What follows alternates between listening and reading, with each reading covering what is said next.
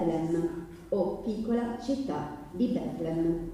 Si tratta di un canto tradizionale natalizio composto nel lontano 1868 dal vescovo statunitense Philip Brooks, autore del testo, e dal suo organista Lewis Render, autore della melodia. Il brano fu probabilmente ispirato ad un viaggio in Terra Santa compiuto dal vescovo 3 anni prima.